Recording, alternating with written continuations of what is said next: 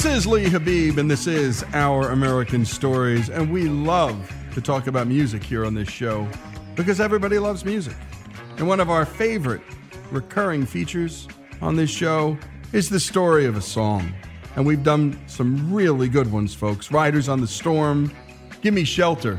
You're going to hear about how some vocal tracks got recorded on that song, and you will realize some things that you never really knew before about why that song's great. House of the Rising Sun, my goodness, Jesse did just a great job on that one. Another brick in the wall. You hear how that song got made and one change in the studio that made that song the hit song it became. All of it on ouramericannetwork.org. You can go and click the topics button and there it'll be story of a song and by the way sign up for our newsletter while you're on ouramericannetwork.org we'll send you our five best stories once a week every week and now it's time for our story of the song for today and our own hillsdale intern monty montgomery who is a freak. I've never seen somebody know so much about so much about music than a young man named monty.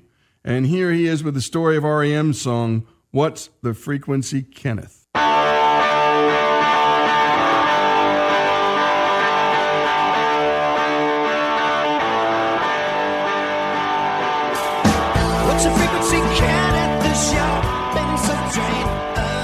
far as most people know, or are concerned, REM's 1994 hit song What's the Frequency Kenneth off their album Monster is just another alternative rock throwback of a time gone by. But for some of the more inquisitive minded or Wikipedia obsessed REM fans, this question might have popped into your head at some point in time. Who exactly is Kenneth? Dateline, Dhahran, Saudi Arabia. A car truck bomb has exploded in an area where 2,000 U.S. servicemen and their families live. 160 casualties, among them an estimated at least two to four dead. This is the CBS Evening News. With Dan Rather reporting from CBS News headquarters in New York. As it turns out, former CBS News anchor Dan Rather has a lot to do with the song. It was a dark and mild night in New York City, October 6, 1986, that Dan Rather found himself walking along 88th Street in the Upper East Side. Rather had been visiting David Buksbaum, his friend and vice president of news at CBS for dinner, and the last thing on his mind at 1042 was the possibility of getting beaten up. But at 10:43, that became the first thing on his mind. As a man dressed up in a black suit, white shirt, and black tie, well dressed according to Rather, asked him a particular question. Right after the question was posed, an unsuspecting Rather was reported to have said, You've got the wrong guy. But this didn't phase the man at all, and Dan Rather was promptly punched underneath the jaw. Rather, in pain, was then chased to an apartment complex, where the man continued to beat and kick him and continued to ask the famous question What's the frequency, Kenneth?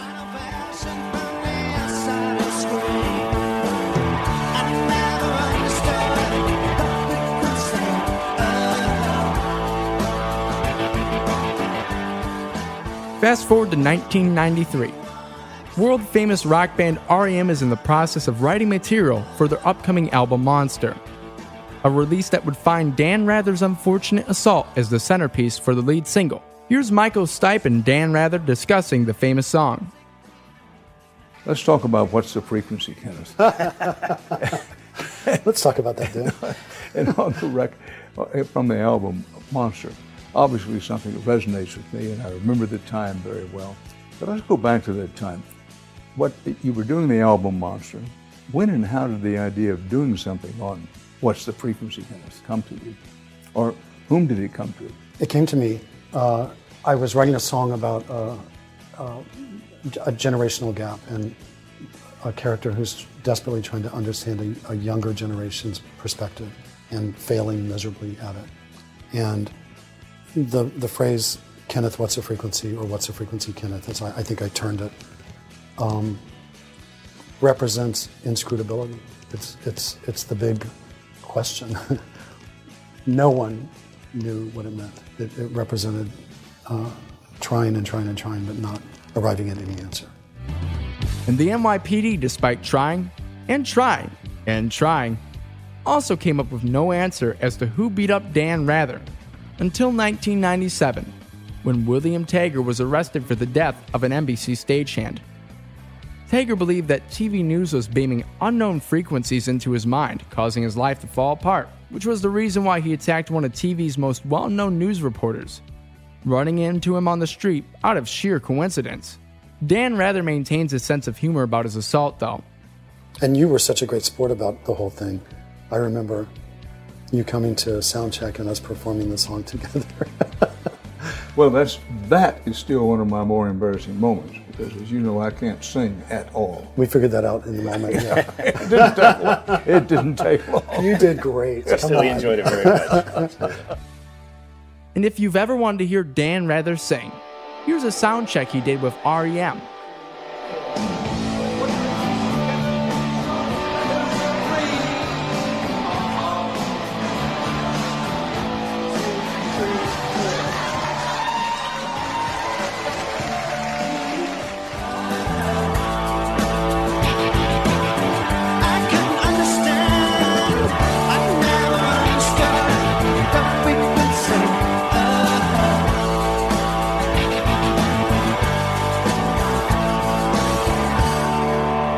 What a story. Uh, you know, Dan Rather's lucky. This guy, a little further down the road, would have planned to kill Dan Rather. Uh, what a nut, and what a story, and what a way to turn something crazy into something beautiful. Great song, great record, great artists that REM were and are. And a great work by Monty, our Hillsdale intern, and Hillsdale College is the proud sponsor of all of our This Days and Histories. And we're lucky to have him and all the folks from Hillsdale and their support. And by the way, if you love what we do, sign up for our newsletter. Go to ouramericannetwork.org and we'll send you, if you sign up, five of our best stories each week. They'll be transcribed, they'll be in audio form every week. We promise you our five best. This is Lee Habeeb, the story of a song, What's the Frequency, Kenneth, here on Our American Story.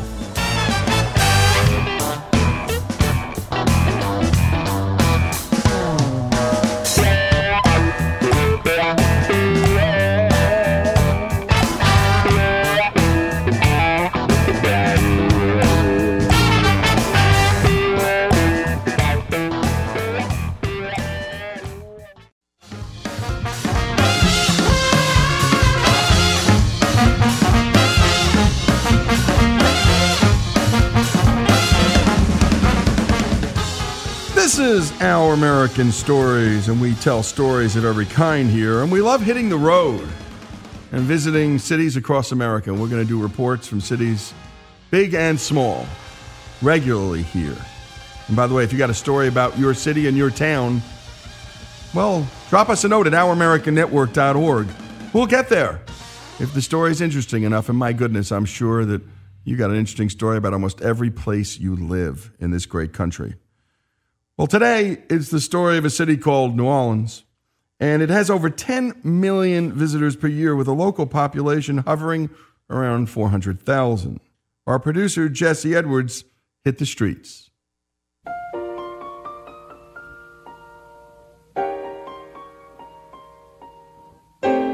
What can be said about a city that people can't stop talking about? The birthplace of jazz, Louis Armstrong territory, Satchmo, I was born, uh, you know, 1900, and uh, in James Alley, they call it. That's the uh, back of town. That's the the rear of New Orleans. People of every race, color, religion, gender, age, language, and class call it home. Truly, the great American melting pot. Every kind of food, every kind of booze. Music pours into the air from every street corner. The sweet morning breeze collides with the sweltering humidity of the mid morning sun, followed by a long, slow burn that stays lit well into the early morning hours and beyond sunrise again. The Big Easy, the Crescent City, the house of the rising sun. We're staying at the Maison Dupuy Hotel in the French Quarter, just two blocks from Bourbon Street. With its wide open courtyard and pool, full bar and cafe, old world charm comes with rooms that start around 130 bucks a night. With a little imagination, it's very easy to convince yourself that you're somewhere in Europe. If you're into that sort of thing. There's a vintage 1969 Montgomery G&P elevator in the lobby here for no extra charge. You don't want to get stuck in this aging beauty, though. About half the size of a normal elevator, you feel the box knocking around the walls as it takes you to your floor. And it's slower than one might think of a modern elevator, heavy with marble tile and worn brass. A long weekend here won't break the bank, and there's always something to look at. Galatoire's dates back to 1905 with a business casual dress code for lunch, no shorts or t shirts allowed. Most of the waiters are longtime employees who are local to South Louisiana. My name is John Fontenot. I'm from the Bayou. I've been here at Galatoire since 1967. And I left a couple of times to go back to college to try to finish college. But I'm still here because I like people. And whether they like me or not, I still like them, you know?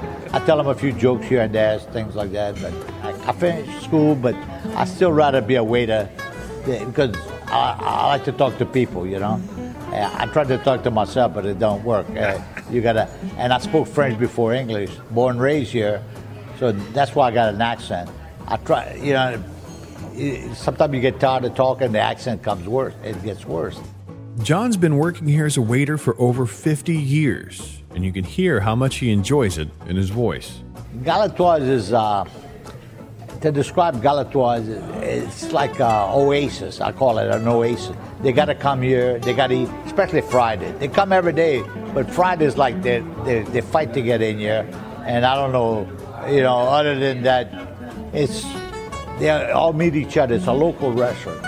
So they all meet each other and they all have a good time. It's like, uh, like going to kind of like, um, like going to church. You meet all your friends, and it's uh, I guess that's about the best description I, I got. And they they don't drink too much. They drink a little bit. They eat good. The food is great, and uh, it's always consistent. We have fresh. If we don't have it, it's because it's not fresh. Like salt shell crab, still playing the piano. That's the only time we eat it with a little crabbing on top and a little touch of you know, things like that. What makes Galatoire so good? It's not just the food, but it's the local people. Man, we got a lot of local people come here. If it wouldn't be for local people, we'd have to close up. The pe- local people love us, and oh, now we like the tourists too and all that, but the local people like.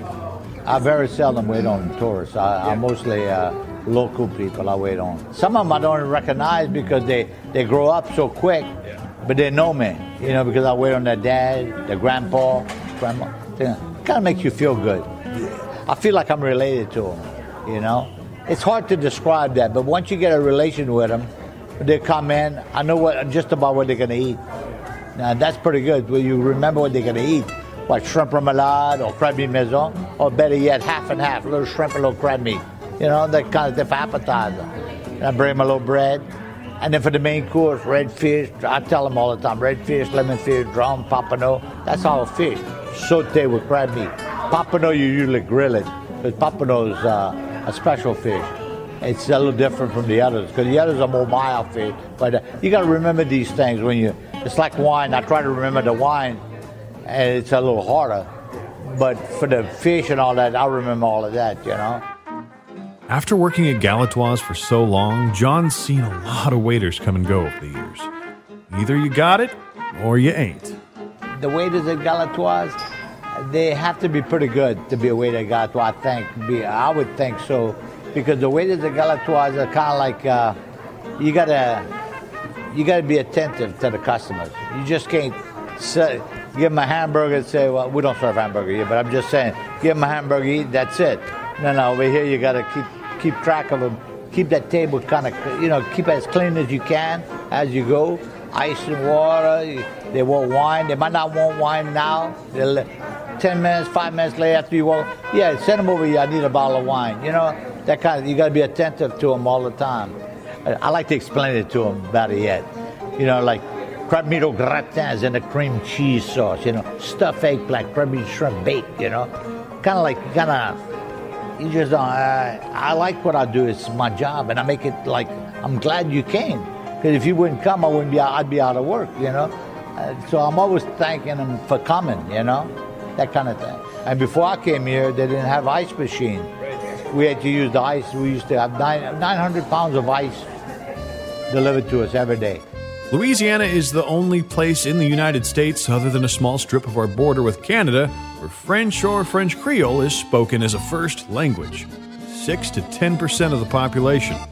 They speak French here because in 1682, a French explorer claimed Louisiana for France. 80 years later, France gave Louisiana to Spain. For 40 years, New Orleans was a Spanish city. It burned to the ground twice and was rebuilt before it was ever considered American.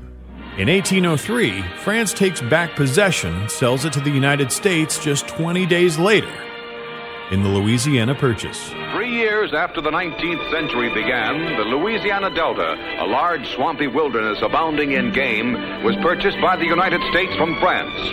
At first, the Americans sought only the Delta area to allow a free exit from the Mississippi Valley through the port of New Orleans. But the purchase was enlarged to include a vast fertile land reaching from the Gulf of Mexico to the Canadian border as far west as the Rockies, over a million square miles for the price of only $15 million, about four cents an acre.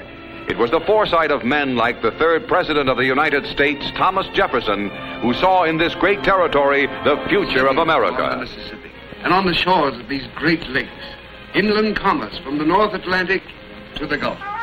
Less than a decade later, in the War of 1812, the United States took on the greatest naval power in the world at the time, Great Britain, in a conflict that would have an immense impact on our young country's future.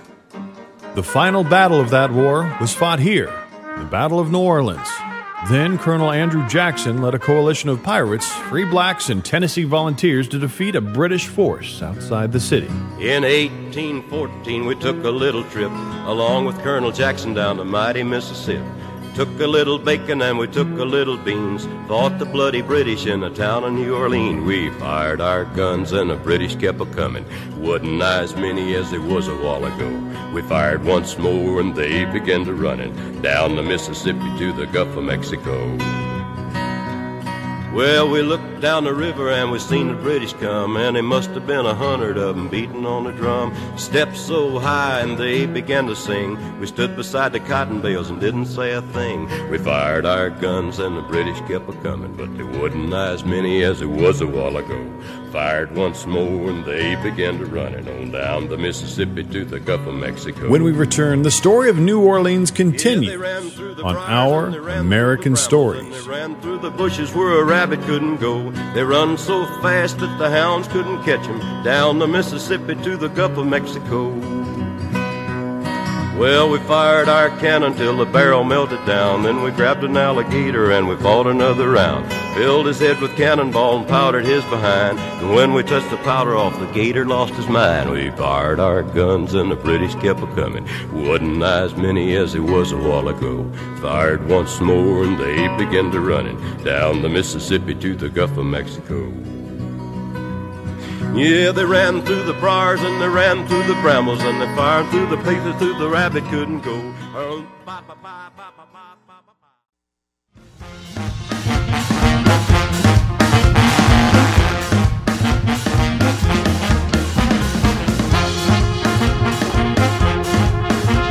This is Our American Stories, and we return to the city of New Orleans. And a side note here it's my favorite American city. My wife and I go there regularly. We broadcast here in Oxford, Mississippi, uh, not very far drive away. Uh, moreover, we were married there. That's how much we love the city. Got married there and love to go and eat there and listen to music there. Now let's return to Jesse and more of the story. The population of the city doubled in the 1830s with an influx of settlers. By 1840, New Orleans had become the wealthiest and third most populous city in the nation at 102,000. Early in the Civil War, New Orleans was captured by the Union without a battle in the city itself, was spared the destruction suffered by many other cities in the South. There are a lot of drunk people here in New Orleans. Just be cool, man. There's one place in town that doesn't serve any drinks, or food for that matter. It's called Preservation Hall. Not only are food and drinks prohibited, but there's no bathrooms anywhere. If you're planning on seeing the show after pregame drinks, be ready to hold it in for at least an hour, standing in line if you want good seats, and another hour for the show itself. Oh, and I forgot to mention, there's no air conditioning either. If you know how hot and humid it gets in New Orleans during the summer, prepare yourself. This place gets loud, and it gets hot, and it gets packed in tight. Shows are at 5, 6, 8, 9, and 10 p.m. General admission is cash only, $20, seven nights a week. Unless you want to pay extra for big shot seating that gives you the best spot in the house and allows you to skip the line for 35 to 50 bucks. This place was established in 1961 to preserve, perpetuate, and protect traditional New Orleans jazz. This small, intimate room feels like the main vessel from God Himself to the south. The band starts playing.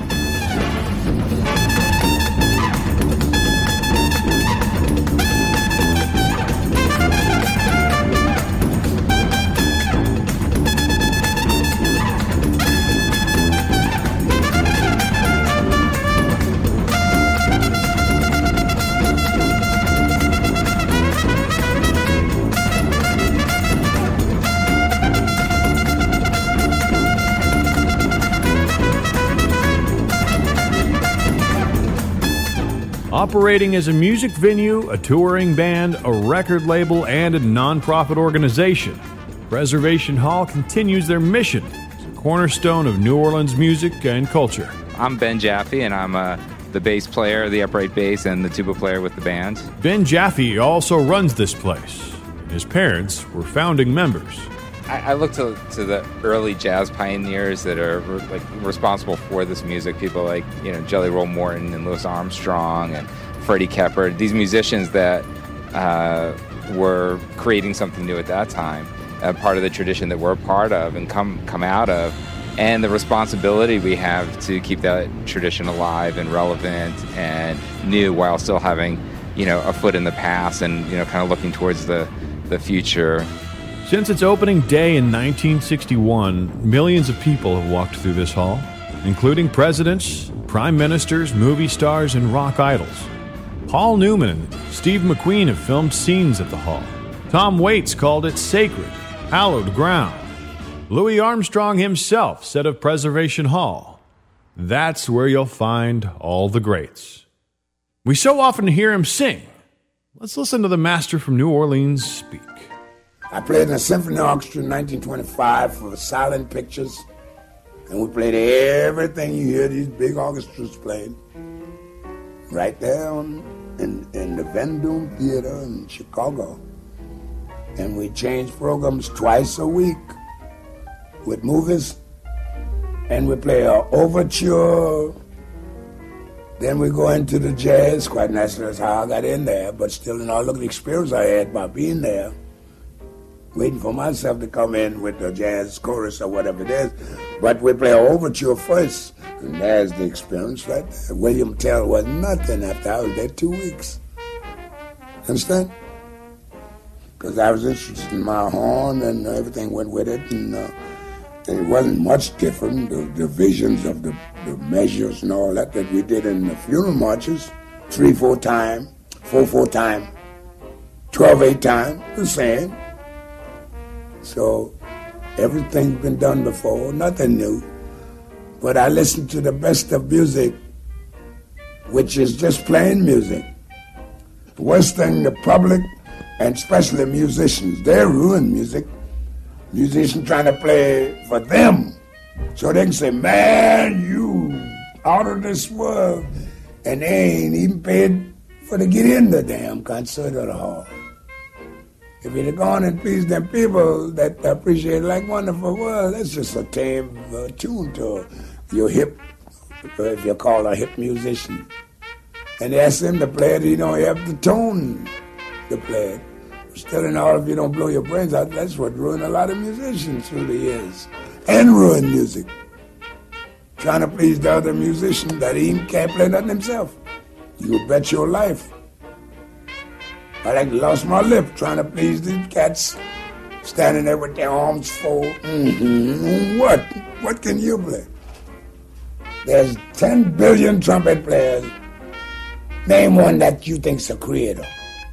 And if you name one, I'll kiss your pocketbook. Jazz and New Orleans go hand in hand. People love it down here. One infamous citizen of the city liked jazz oh, a little too much. He's known as the Axeman of New Orleans. As the killer's name implies, the victims were usually attacked with an axe. He killed six and injured 12, but the Axeman was never caught or identified. His crime spree stopped as mysteriously as it had started. On March 13th of 1919, a letter from the Axeman was published in newspapers saying that he would kill again, but would spare the occupants of any place where a jazz band was playing. Now, to be exact, at 12:15 earthly time, of course, on Tuesday next, I'm going to pass over New Orleans. In my infinite mercy, I am going to make a little proposition to you people. Here it is.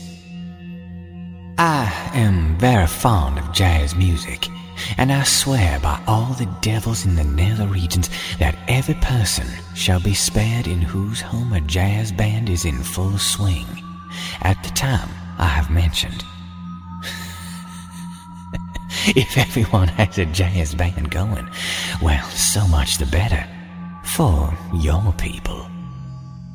One thing is certain, and that is that some of your people who do not jazz it up on Tuesday night, if there be any, will get my axe. That night, all of New Orleans dance halls were filled to capacity with jazz parties at hundreds of houses around town. The horror then came to an abrupt end, and no one would ever learn the identity of the Axeman. The story of New Orleans continues when we return here on Our American Stories. To hear everything that we do on Our American Stories, visit us online at ouramericannetwork.org. If you ever get down New Orleans way, you might steer clear on St. Joseph's Day. Rattling sound. The dead get up and start walking around.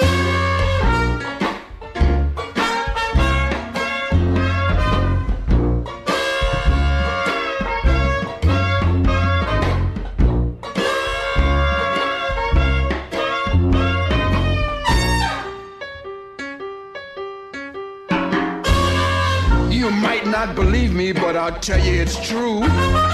And you would too if it happens to you. I spent the night on the graveyard there. And what I saw gave me a terrible scare. Rattling bone,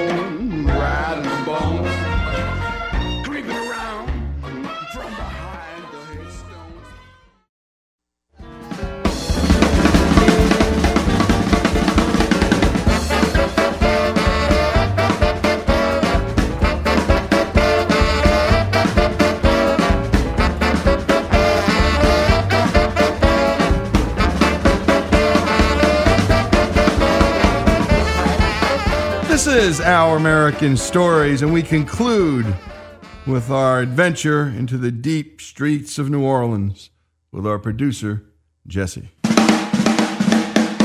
The last 48 hours in this town have been a whimsical blur. Mostly thanks to the frozen margaritas on every street corner and staying up to 4 a.m. listening to world class jazz. One of the more popular bars in the French Quarter is Pat O'Brien's. During Prohibition, it was known as Mr. O'Brien's, and the password Storms Brewin was required. to gain entrance to the establishment. It began operation as a legal liquor joint in December of 1933, and it's where the cocktail known as the Hurricane was born. Charlie Bateman is VP of Operations at O'Brien's. Well, the hurricane was created mainly because there was a shortage of liquor. You know, and uh, for like every case of scotch you, you had to buy, you had to buy like five cases of rum. And not a lot of people drank rum back in those days. So, long story short, they, they were stockpiling the rum. Had no idea what to do with it. So one day, they, uh, uh, George Oster sat down with uh, Charlie Cantrell, and they started playing around with a different drink. Uh, a liquor salesman had to bring in some what they call red passion fruit mix. So, and they created the, this drink it was a red drink with red passion fruit mix. The next thing was is you know how are we going to promote it? So at first they put it in a small glass. That didn't work out too well. So they had these hurricane lamps that they used to put the, the candles in. And so they put the drink in there. It was a big, tall, red drink, and they, they gave it, they passed it out to a lot of locals that came in here, and it just snowballed from there. And whenever the service menus walk in, they all want to know what the drink was. And it's one of the biggest uh, souvenir items of New Orleans. So uh, over the years, we've sold millions and millions of those. While there's more to New Orleans than drinking, it'd be a shame not to introduce you to Chris McMillan. He's a famous New Orleans bartender and co founder of the Museum of the American Cocktail. This line of work runs in his family. He's a fourth generation bartender, and in 2016, he opened Revel in Midtown. I want to say just a couple of things about uh, the preparation of the drink before I get started. Uh, one is the uh, traditional silver cup. Uh, metal acts as a conductor. Glass acts as an insulator. So the cooling of a drink is the physics of heat transfer. When you have the metal, it conducts the heat in the spirit through the metal to the exterior of the glass and causes condensation and actually creates a frost on the exterior of the cup, making it colder uh, and therefore the drink more pleasant to more pleasant to drink. The second thing is the actual use of mint, and you'll see this with the mojito uh, also.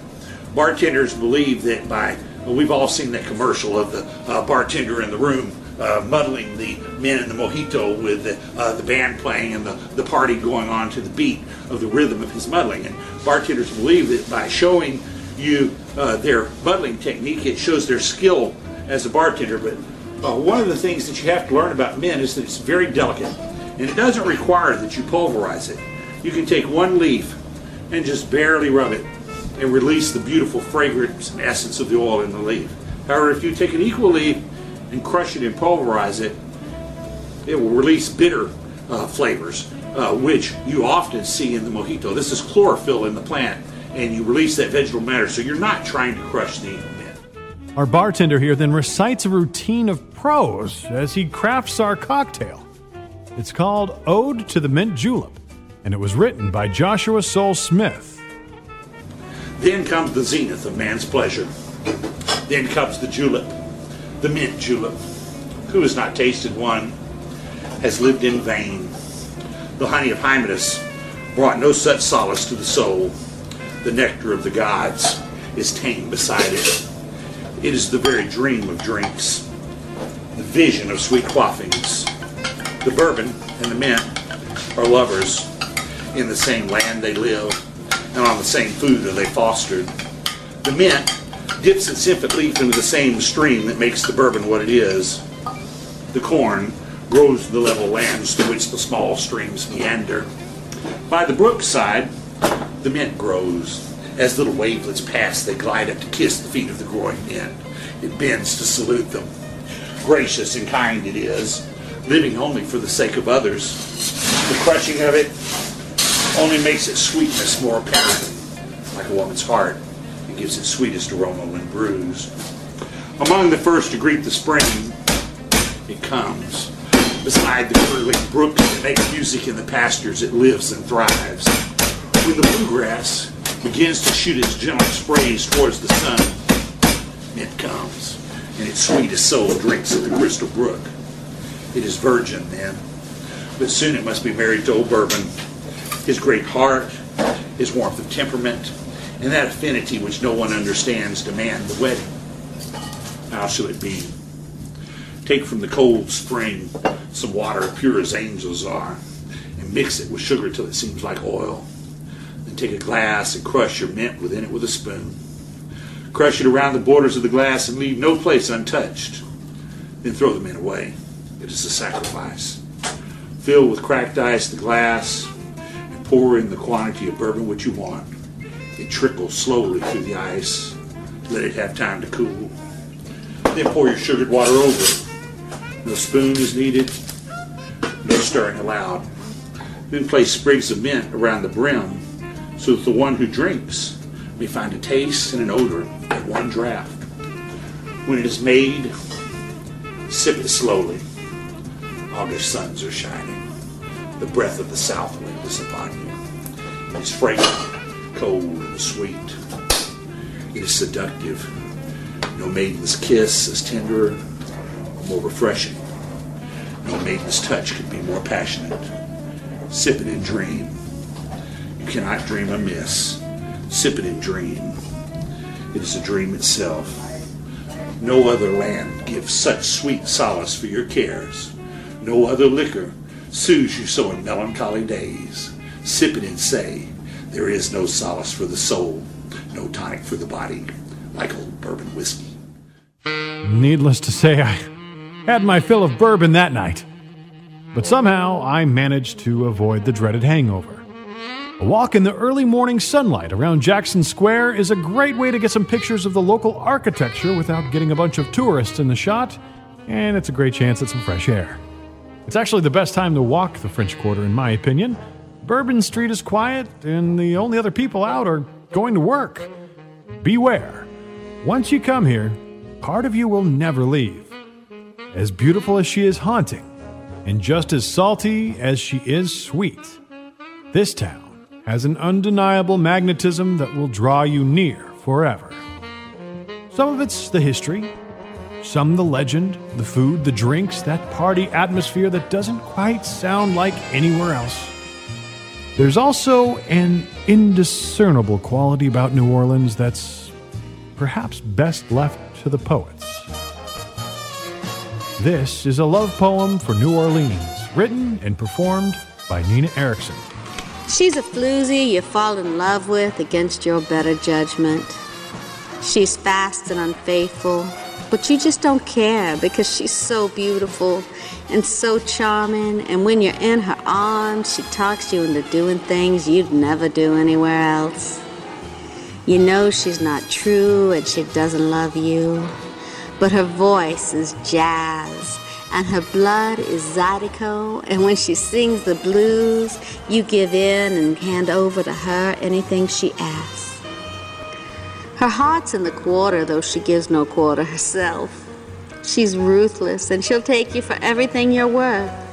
In fact, you think nothing of it when she tells you to give her $10 for that $3 drink she just served you in a plastic cup so you can take it with you out into her streets where you trip over the cobblestones as you make your way back to the haunted room you've rented for the week. It must be the voodoo that leaves you so spellbound that you stand transfixed in the square in front of the cathedral and under the stony gaze of Jackson, wishing you could stay in her wicked arms just a few more nights. No, she's no good for you, but she stole your heart while she emptied your pockets, so you make up your mind it's no big deal.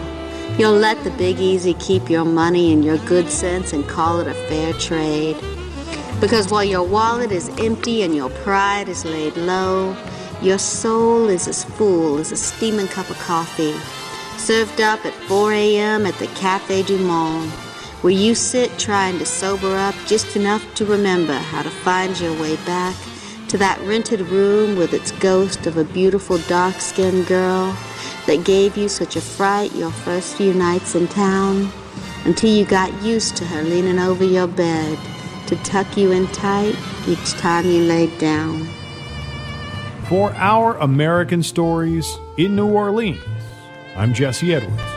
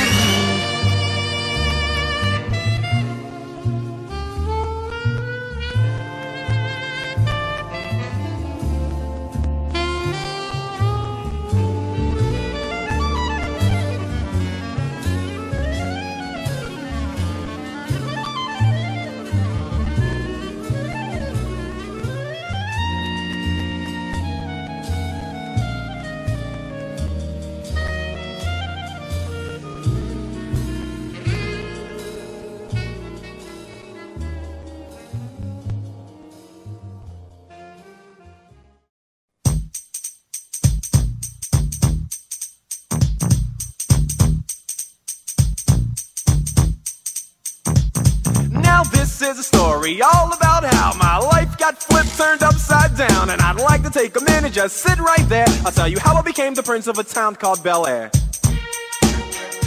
This is Lee Habeeb, and this is Our American Stories. And as you've come to know, we tell stories about everything here on this show, from history to the arts, sports, and your stories too. That's the hour in Our American Stories. And we'd love to hear from you. Tell us your stories. Send them to ouramericannetwork.org and sign up for our newsletter while you're there, and we'll hit you with our best four or five stories every week. And you're listening to the theme song to The Fresh Prince of Bel Air, the highly successful television sitcom that ran from 1990 to 1996 and is on perpetually on cable. People always say sometimes you have to hit rock bottom before you make it to the top. Things were no different for rapper turned actor Will Smith, and he almost missed his opportunity to be a part of a groundbreaking show. The story we're about to listen to is all about how Will Smith's life got flipped and turned upside down. We'd like to take a minute, just sit right there. Here's Will Smith to tell us how he became the star of the hit TV show called The Fresh Prince of Bel Air. Before I was getting in trouble with Uncle Phil, I was in trouble with Uncle Sam. Me and Jeff had come out with our smash hit, Parents Just Don't Understand. We made a bunch of money. We won a Grammy. Album was triple platinum. I had motorcycles and cars. I called the Gucci store in Atlanta and I was like, hey, will y'all close it down if I bring my friends? And I'm smiling, but that's stupid. We released our next album and it was like a flop. It was a tragedy. It went like double plastic. I had spent uh, most of my money, like all of. I spent all my money. And I didn't forget, but I didn't pay the IRS. In my mind, I mean, I wasn't like trying to avoid paying taxes. I was just like, oh, damn, they need their money. The IRS took all took all that stuff, so I was like broke, broke, broke. Being famous and broke is a shitty combination because you're still famous and people recognize you, but they recognize you while you sitting next to them on the bus. And the stuff they ask you to sign on a bus, you know, like, oh, can you sign my baby? That's a sharpie. I, I probably shouldn't just write on the baby with that. Oh, you too big to sign my baby. Well, no, I mean, you know, so I signed it. So I was like laying around, and my girlfriend was like, dude, we're not doing this. Like, you're not just gonna be laying around this house all day. you gonna go do something. and I was like, what? What I'm I supposed to do? Go where people is is doing it. Where people doing it? Go to the Arsenio Hall show. Just go stand around at the Arsenio Hall show. Yes. That's stupid.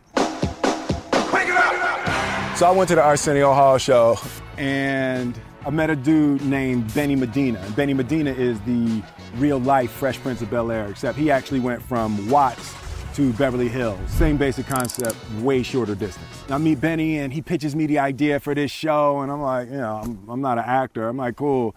And he says, hey, you know, I want you to meet Quincy Jones. Quincy Jones is producing with me. So I find myself at Quincy's. And there's actors and artists and celebrities and politicians. It's like everybody's at Quincy's house. It's like the Wiz without the costumes. So Benny walks me in and introduced me to Quincy. Like, hey Q, what's up, man? He's like, hey man, you know, I saw your music videos. I love, I love what you're doing. I love what you're doing. Tell me your rap name again. They call me the Fresh Prince. All right, good. That's what we're gonna call the show. And he handed me a screenplay for a failed Morris Day pilot. Like, I don't have the time. So I need you to do this. I need you to go ahead, take a few minutes, take 10 minutes, study the script, and I'm gonna clear all the stuff out the living room, and we're gonna have everybody sit down in the living room. We're gonna do an audition. He had movers that could reset his furniture. I was like, this dude is real. So goes out, tells everybody, come on, come on, come on. And I was like, hey, Q, hold up, man, hold up. I'm not ready to do no audition. And he said, oh, all right, all right. Uh, well, what you need? Tell me what you need. Just set the meeting for a week and I could do it. He said, yeah, yeah, you know, Brandon Tartikoff, the head of NBC, is out there. I'll get him the schedule for next week. And then you know what's gonna happen? Something gonna come up and then he's gonna have to reschedule. Oh yeah, yeah. So three, so three weeks from now, Q, we can do it three weeks from now. I said, yeah, yeah, yeah. Three weeks from now, be good. Or you could take ten minutes right now, and you can change your life forever. I was like, yes, give me 10 minutes. I said yes, and I let it rip. And I got to the end, and everybody is clapping. Quincy looks at Brandon Tartikoff, the head of NBC. Did you like it? And Brandon said, yeah, yeah, I liked it. Quincy says, no, did you like it?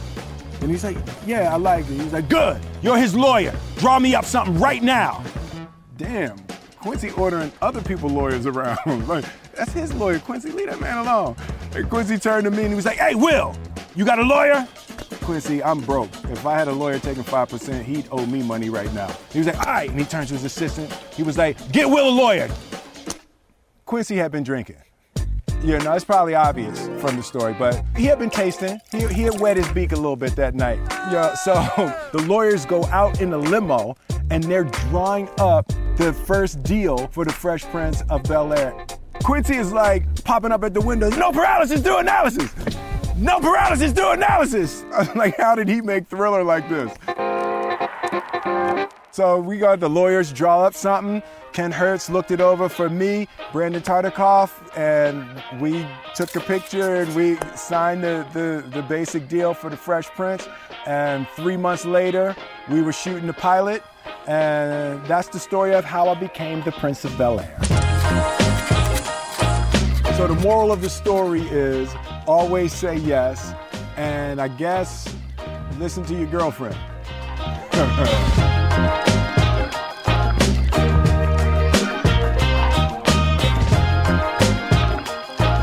And it doesn't get better than that, folks. And that's an entrepreneur story right there. And that's what we do here. I mean, the arts show business, the business part. By the way, go to ouramericannetwork.org, type in Sly Stallone, because you hear the same story from Stallone at that key moment in his life when he had this script. And if you remember, Stallone kept, he, well, they wanted to buy the script from him. And they kept saying 50,000, then 100,000, then 200,000. And Stallone's like, man, that was more money than I was ever going to see in my whole life. But remember what he said? He said, my goodness, if that's a big hit and I'm not in it, I'm going to jump off a bridge. And so he just said, no, I'm not selling it. I got to be in the movie. And that business decision he made changed his life. The decision Will Smith made changed his. And thank goodness he had a great advocate, a great businessman. Quincy Jones wasn't just a musician, folks. And Benny Medina, well, he's the real thing. And look up his name. What a story there. We should do that one too. This is Lee Habeeb, Will Smith's story, here on Our American Stories. Here it is, a groove slightly transformed. Just a bit of a break from the norm. Just a little something to break the monotony of all that hardcore dance that has gotten to be a little bit out of control. It's cool to dance, but what about a groove that soothes and moves romance?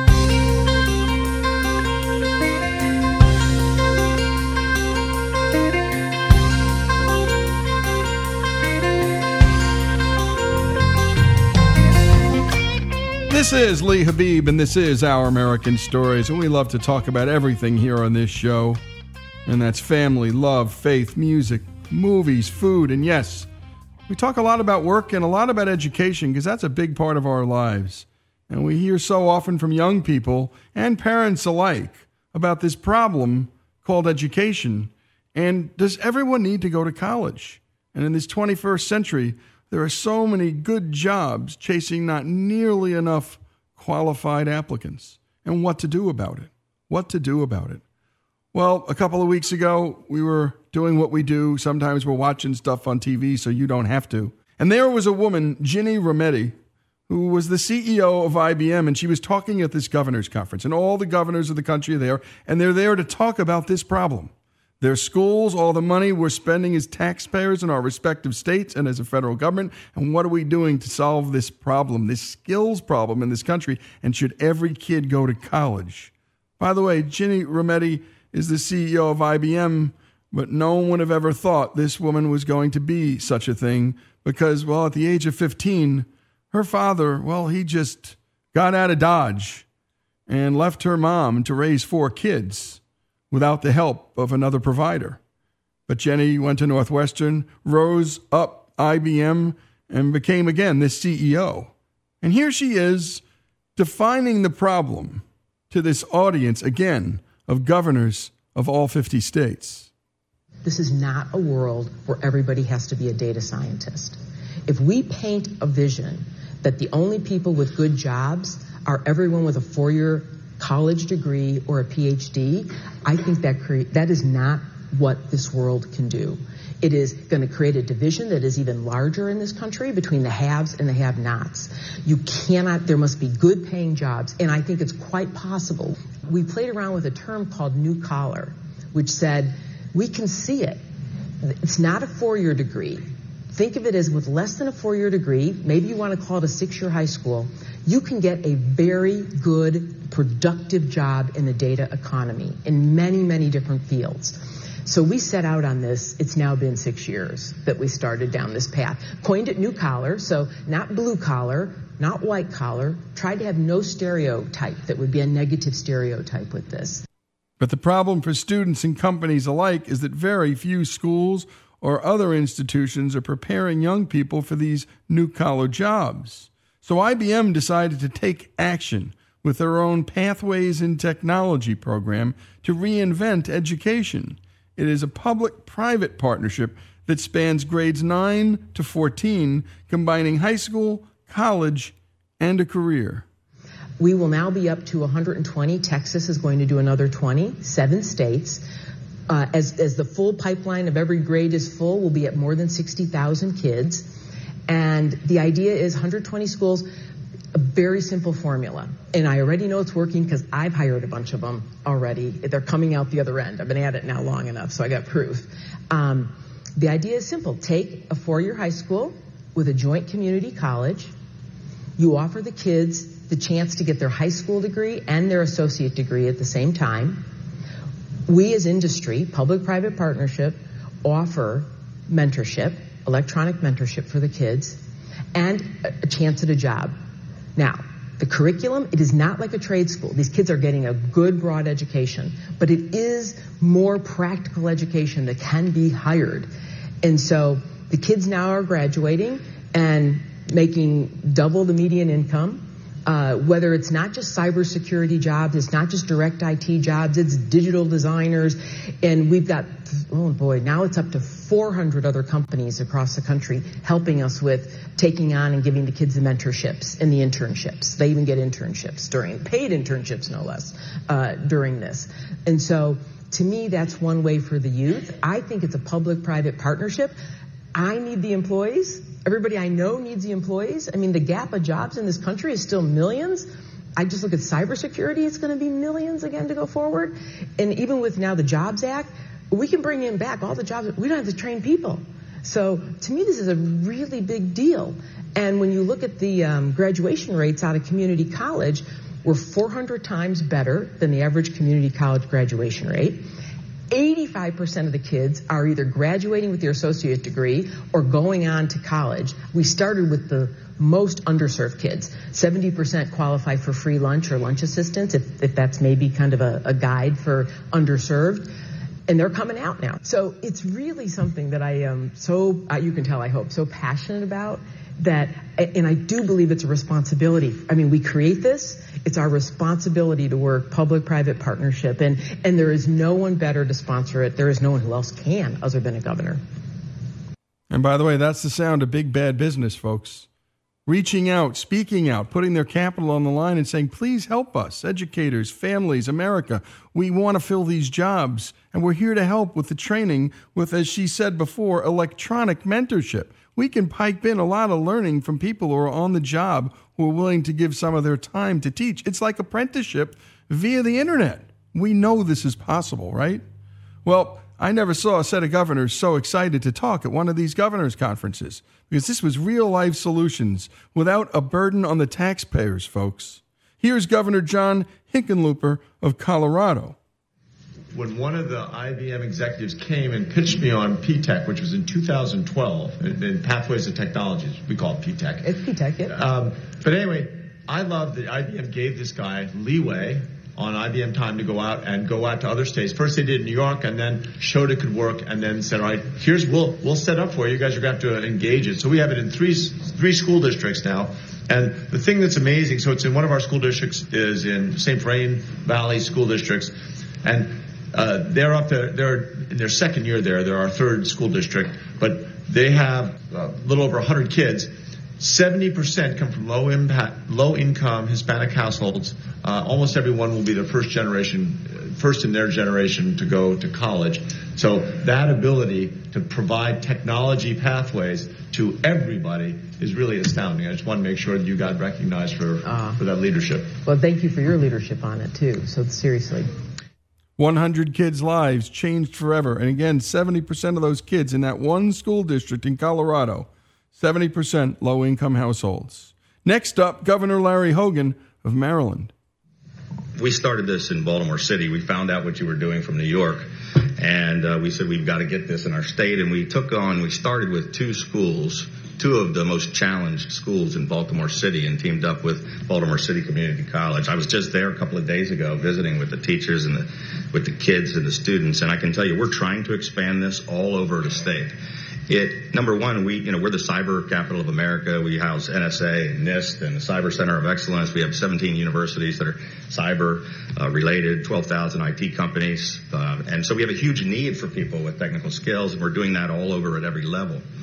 That's not just what this is about. Getting kids into um, learning technology. To see the faces of these kids who are literally their parents are crying because of the opportunity. They're kids that might not have ever had any opportunity or any hope for a better future that have mentors and paid summer internships and they're learning and they're excited and they see a future because of this and they're first in line for jobs at IBM or one of the other companies that sponsor. It's just an incredible program. So I know six of my colleagues are already doing it. Um, I just want to thank IBM for the innovation and encourage all of you to uh, take a serious look. It's a wonderful program. Thank you. It's a, it's a funny thing, you know, the uh, all of the uh, education, and because part of what we also do, the kids learn, you know, how do you eat a business meal? What's the appropriate way to dress? How do you go to? I mean, there are many things you teach beyond just the content, as you saw, right? But boy, do those! I've never met a parent that didn't want a better life for their child, right? And never, no, it doesn't matter. Yep, so true. And finally, Ginny suggested that we seriously consider how schooling fits into our lives. Is it really something that we can do in one big chunk? I think you need to rethink the education model. We are now going to be in a lifelong learning model. That is a different world because this won't be the last time. And so, where we used to think you could finish your grade 12, maybe go on through university, you're done and the rest takes care of itself. I don't know. To me, I've given a lot of thought about does this mean a new, a new sort of continuous training model that gets put in? Does education really change in every state? Somebody's going to have to start to tackle that. It's not that I'm looking for incentives. That's I don't need them in a in a company of our size, but the small medium businesses, this constant retraining that's going to go on, I think is going to be a fact of life. We're going to focus on. And it is. And you know, you're thinking about $100,000 between the ages of 18 and 22. Well, maybe that needs to go into an education savings account for the rest of your life. For the rest of your life. What was really beautiful about this event, folks, is you were hearing from Republican governors, Democrat governors. They weren't fighting, they weren't screaming, they weren't yelling at each other. By the way, that's why it's not on the news. But it's important to the families listening, and that's why we bring it to you. Good news out there pathways in technology. If it's not in your school district, ask your superintendent why and push and push. There's companies out there waiting to help. Ginny Rometty's story, let's face it, the American worker's story in the 21st century, and all of our family's story here on Our American Stories.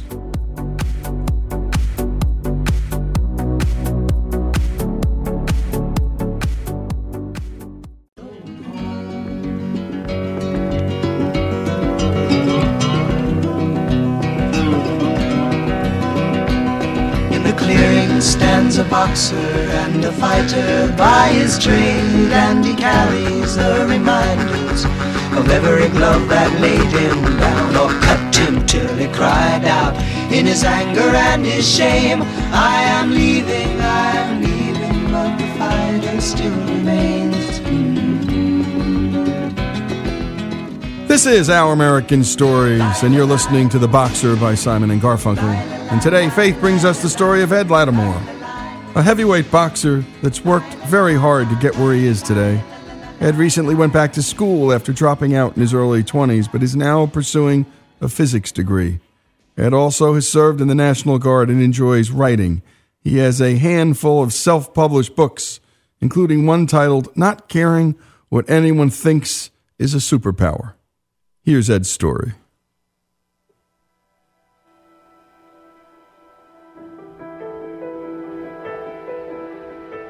So there, there, there are two stories in my mind. It's so funny. I just thought of the first one. The second one is one I always tell. You know, much to my mother's dismay, whether she listens to this or not, I don't care. I remember when I was, um, I was like five, four or five, and I already had a key to come home and let myself in. And I was already able to cook dinner and take care of myself. Because one of the things about growing up in this environment, I mean, you have to be really self sufficient. And for any other reason, and if you have any type of decent single parent they're going to work a lot. And my mom did do that too. You know, we, we didn't want for very much. There were there were hard times financially, obviously, but we had most of the things we needed, and that was because my mom would work, right? So so that's one story I think about is how I was already able. You know, most kids don't get are, are worrying about babysitters. I mean, maybe that's a thing about the middle class, but we're just you know we got to get home and eat. You know, my mom works till six, seven, eight o'clock at night, maybe later sometimes. So I was always taking care of myself in that respect. On the other end, I think about, and it's a very clear time in my life when I was 11, my mom was out there, you know, just being a fool. You know, sometimes, you know, despite our best attempts, there are parts of us that we cannot escape, and my mom has quite a few of those parts.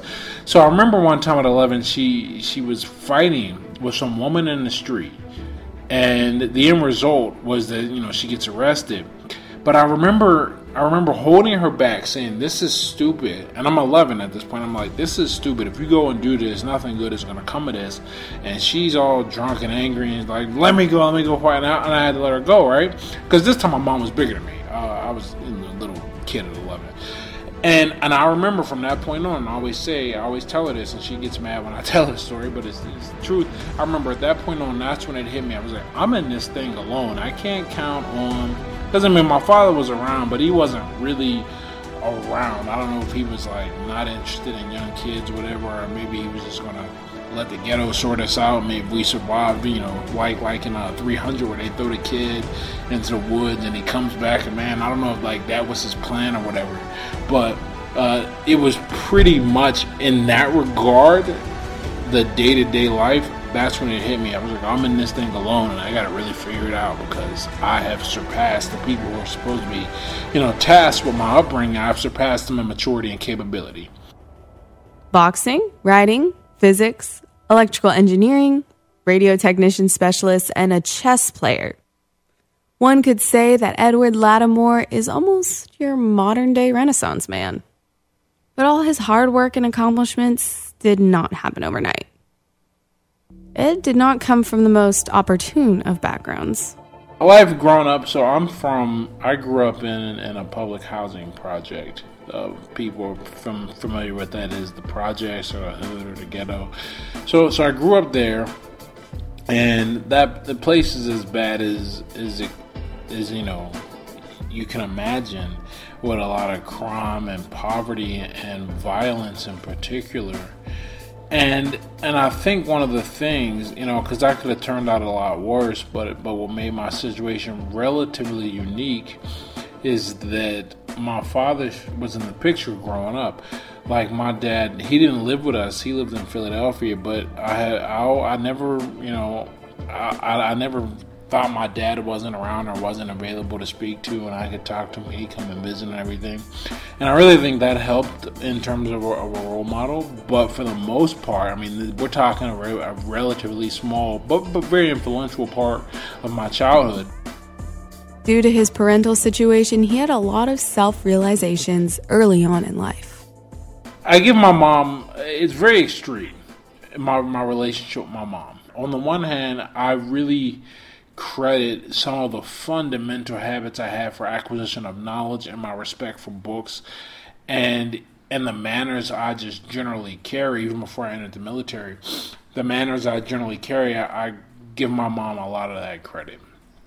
I also sometimes when I think about it, I get really angry or I used to. Now I don't. I haven't had that these issues in almost ten years now, maybe longer. I used to get really angry thinking about like, why, why would my mom have me and know, knowing this circumstance. Like there was no foresight in that regard.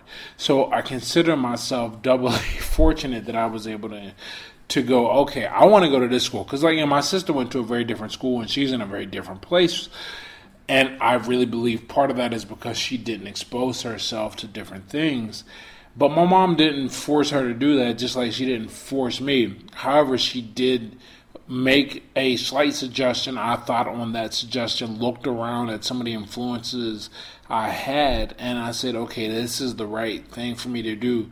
Which, looking back at it, I mean, I think that's relatively remarkable for for a 13 year old kid to recognize this place is not going to help me do any better in my life, and I need to be exposed to something different.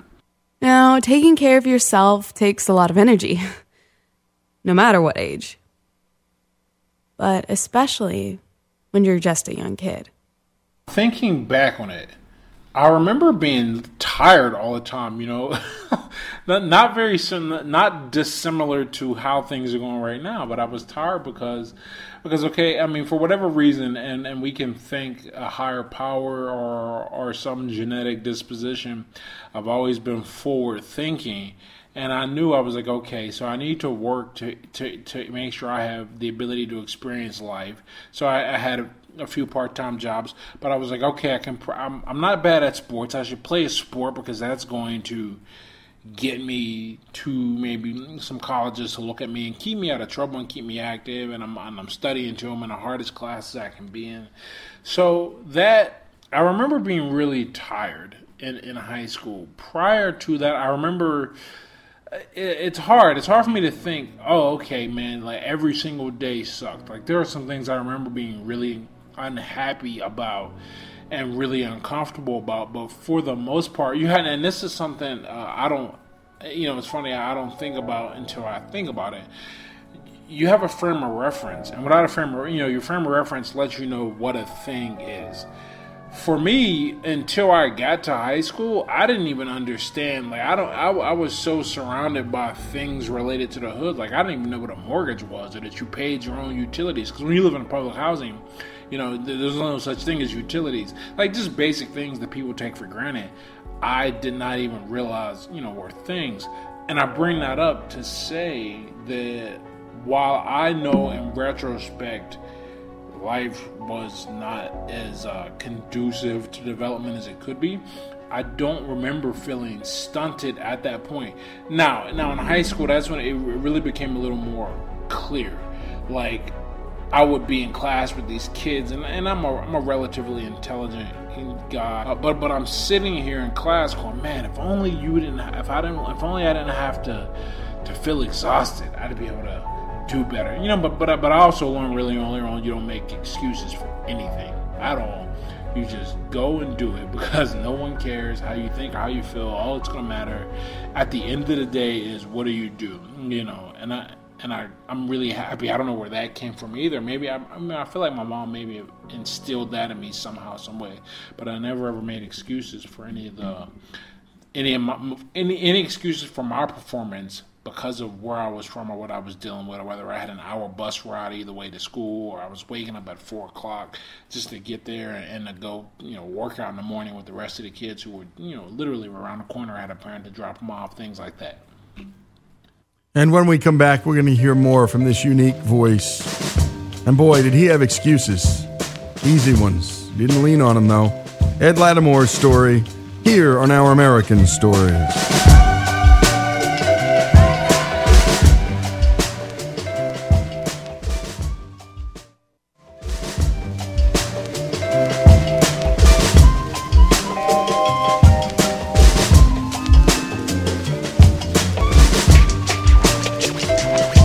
And we've been listening to Ed Latimore's story. He grew up in the projects, realized that in high school he didn't want to stay there. But it was a lot harder for him than other kids. We pick up with Ed talking about his high school experience.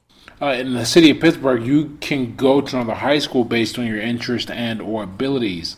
So I didn't have. So I went to the the school assigned for where I grew up and the people around me of a similar socioeconomic background from you know kindergarten to like eighth grade. In the ninth grade, you know, whether it was, you know, foresight on my part or my mom just recognizing who and what I could become, you know, I got to go to a school across town with a very different group of people and a very different set of classes and all of my good friends are from that era of my life but is but from prior to that oh no i didn't i didn't have any friends really and hang out with kids. And when i once i realized you know kind of it wasn't there was nothing out there for me i spent a lot of time playing video games and, and reading books. Pre so pre 14 really no one. Post 14 all my close god friends today well most of them i'll say uh, I met in that era, and and it really, you know, their families really embraced me, and I'm so grateful for that. That they didn't just see me as some kid from across town that was that was friends with their son or whatever. I mean, these people. I mean, one of the families saved my life. Another one, they're responsible. They gave me a place to stay when I ultimately I, I got you know thrown out uh, from my home. You know, one family took care of me when I needed some extra money to, to, take some placement exams. I mean, so so the families of my friends when I turned 14, I mean, they really they're really an, an important part of who I am. I mean, and, and, you continue to develop and grow, but I've always always thought highly of, of all of them, and I have the utmost respect and love. He mentioned one of his friends saving his life. That, that story, um, I actually, I'm, I'm allergic to tree nuts, and and the, the family. I just happened to eat some nuts there, and then when I woke up and came to, they're the ones who stood. They were in the hospital with me the whole time. I like passed out, woke up in the hospital. I was like, oh, it's you know name redacted. Uh, family. They're just hanging out I was like, great, great, great. So, so that's you know that's just one story. I mean, they didn't have to do it. They could have just dropped me off at the hospital and my mom come, but she couldn't get there, and they, they stayed and, and, and stayed really close. And and you know the, these experiences too. I like to highlight just to, to talk about because I remember I remember my my mom used to have these these just outdated um, and effectively racist ideas and I was like, look, man, I'm at school with like white kids. You have to get over this. And it, it, went back and forth. And then when that happened, you know, her whole demeanor changed. She's got one of two choices. She can. She can continue to be a fool, and I, and I made it pretty clear, and I think that's part of the way I not not part of that is a large reason why I'm so emotionally non-reactive to many things so she sees how I go out and how I have these good friends and how these friends look at me like a like a family member, and her whole and her mindset has to change. It, so so it's change and embrace as opposed to I'm going to continue with my old way of thinking and just kind of exile you. And I'm really, I, I hadn't thought about that that experience until just talking to you right now. That was a really, really powerful time. Really, really good thing. It is amazing to hear his mom's change of heart. A little kindness can go a long way. After graduating from high school, there was still a lot of learned issues that Ed had to work through. The big thing for me coming out of high school at that point in my life is I didn't realize how emotionally unprepared and and, and just fundamentally just wrecked I was as a person. And I think most kids, I mean, I don't think they were as bad as me, but I think most kids are most kids probably have no idea what they really want to do with their life at 18. And I'm no, I was no different in many ways worse. You know, I went to college, and what was more appealing to me was chasing girls and drinking and and and staying out and indulging on that side of the college life. So so predictably, my academics suffered. They suffered to the point where I got put on academic probation for the second semester. And in the third semester, I went back. I just dropped out. I just left. I left because I had started seeing this girl back home. That's what I told myself. But the reality is, I wasn't happy. I didn't see any point in going there. I had stopped playing football. I just really lost interest in in the whole university experience and wanted to be back home and, and close to what I knew. Because that's what it was. It was about getting back to something familiar that I knew what I take from it, I always tell this to people: you can change your life at any time. You just got to be willing to leave behind who you were, and that is effectively what I did. I mean, I stopped drinking. I thought my drinking was causing a big, big problem. I, I stopped that entirely, which in turn changed my entire socialization structure for the better. And I got with a really solid, wonderful person and her influence on me and has shaped me and helped me develop. Again into the type of person I want to be, I started focusing on my writing and really getting into that along with you know school and science. You know sometimes i'm exhausted but that's helped me develop and continue to grow. Because yeah because I, I i remember i remember thinking very clear. I was just like if you continue on this path you're gonna always said I'm gonna turn 33 regardless. That was always the number in my mind. I don't know why I chose that. I said I'm gonna turn 33 regardless. Am I gonna turn 33 with the ability, you know, to make to make 90 or 100k a year? Am I gonna turn 33 mad that I gotta show up to a to an eight hour shift at T-Mobile? And and every time I thought about that, or I, I would just go, you know what you gotta do? You gotta make changes. So I mean, I really just changed so much stuff. Changed. It was really abrupt. I mean, I think it really is catching up to me. Not catching up, but sometimes I sit and think and realize when when I when I look at what all the things I don't do anymore that I used to do, and all the new fun habits I have, of how different things are. But if I if I didn't have the courage to just kind of look and go, okay, the future's coming. I always tell my mom this: the future's coming, uh, whether you're prepared for it or not. But the cool thing about it being the future is you get to prepare for it. If you don't know yourself, uh, it really doesn't matter what's what what abilities you have or what opportunities come your way. Because I, am a big believer in the in the cliche a chain is only as strong as its weakest link. And and everyone's got a weak link but the trick is do you know your weak links? And if you know them do you know how to avoid them? For me my weak link is fixation. And, I, I never really understood that until my girl said something about it one day with the way I drink coffee. And imagine that kind of mentality with alcohol. You know, and I won't have coffee for a while, but the point is, you know, you, coffee is a lot different than alcohol and how it affects your body and your decisions. So, knowing that I said the first thing I have to do, the very first, and it wasn't the first thing, it should have been the first thing the second thing I did when I got back from AIT, I was like, nope, I'm done. Having a personality that is all or nothing can be detrimental. But for Ed, he has learned to use that focus for his benefit. I was talking to a good friend of mine about this very same point. He posts on Twitter. He says, "Giving up drinking for the week. Every, every you know, every other every other week, every other month, it's some amount of time giving up drinking." To which I said to him, I was like, well, man, but why though? Like either either go all in or stay either go into the deep end or stay out of the pool entirely. Right? To which he responds so funny, he goes, That's silly. That'd be like having coffee for every meal. To which I responded, Have you seen how I drink coffee? And that's when I realized I don't know how to relate to the concept of moderation with people.